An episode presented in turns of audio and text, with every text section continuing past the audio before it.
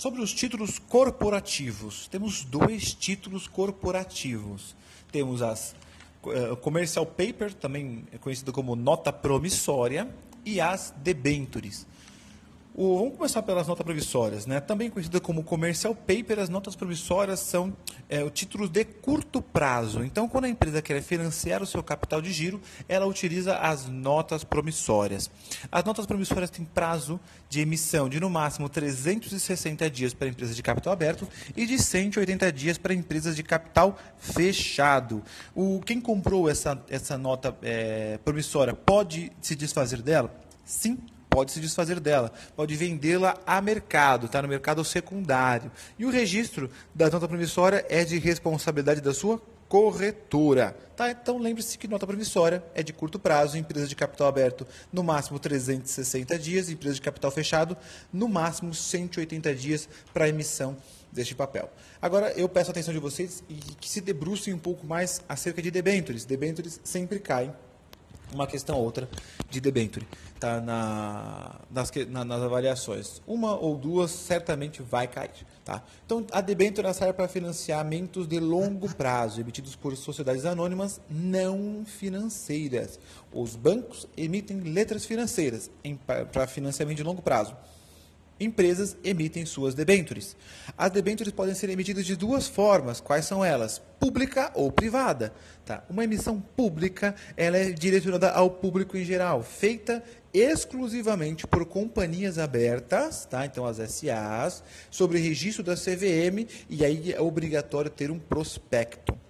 Tá? Já a emissão privada pode ser feita para um grupo de, de investidores, não tem necessidade de, de registro na, na CVM, na comissão, e pode ser companhias de capital fechado também para emitir essas debêntures. Tipos de debêntures. São dois tipos, as conversíveis e as não conversíveis, e aqui não é carro. Tá? Conversível é que ela pode se converter o valor da dívida em ação, por isso que ela é conversível, ela pode converter a dívida a, do valor da debênture em ações. As não conversíveis, que são as mais comuns, elas não são não podem ser convertidas em ações. Tá? Sobre taxas de remuneração de, de debênture, podem ser pré ou pós-fixadas, indexadas a Selic, indexadas a TR, TJLP, TBF, tá? então podem ser indexadas a qualquer um, um pode ter a sua, a sua indexação né, em qualquer um dos, dos benchmarks aqui do mercado.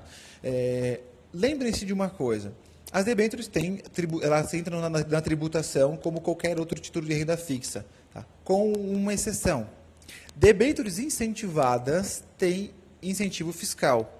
Então, uma empresa vai, consegue emitir uma debênture incentivada e essa empresa não paga o seu imposto, não, não, os investidores, né, quem investe nessa empresa, não tem o, o imposto sobre o ganho da operação. Uh, o que a gente pode falar também? Repactuação. Né? O que é uma repactuação? É um mecanismo para adequação dos títulos de acordo com as, eh, as condições vigentes de mercado. Rafael, em que condição que é feito isso? Vejam só, você, você tem uma debênture que fez um acordo lá na operação de pagar 20% ao ano de taxa de, de, de juros para quem investir, para quem emprestar dinheiro para sua empresa. Mas hoje a taxa de juros está em 10%, está é, tá ficando muito caro, muito pesado para a gente pagar isso. Então, tem que chamar né, os investidores, fazer aí uma nova repactuação. E se o debenturista não aceitar essa repactuação, a emissora, né, a empresa é obrigada a pagar à vista por esse título. É, hierarquias de debenture. Isso é muito importante. Temos quatro tipos de debenture. São quatro hierarquias de debentures. Existem as debentures com garantia real, a, com garantia flutuante, a, a, a debenture quirografi, quirografária, ou que é sem preferência, e a subordinária. Subordinada. A, a, a, que tem maior garantia é, claro, a com garantia real. Se vocês podem gravar dois nomes é, é, para facilitar na, na, na, na, memória de vocês, gravem que com garantia real é que tem mais garantia. E a subordinada é que está embaixo de todo mundo. Aí fica só o meio para a gente poder identificar. Qual que é o meio? A meio é a flutuante, tá? que é a segunda de maior garantia. Ela é, ela é flutuante, a garantia dela é flutuante. E embaixo dela ainda tem aquela que é sem preferência. Então vejam só, a com maior garantia real, abaixo dela está flutuante, depois é sem preferência, ou com esse nome doido aqui, que é quirografaria, né? É, que são quiro, quirografários são os credores, né? então assim, por isso desse, desse nome.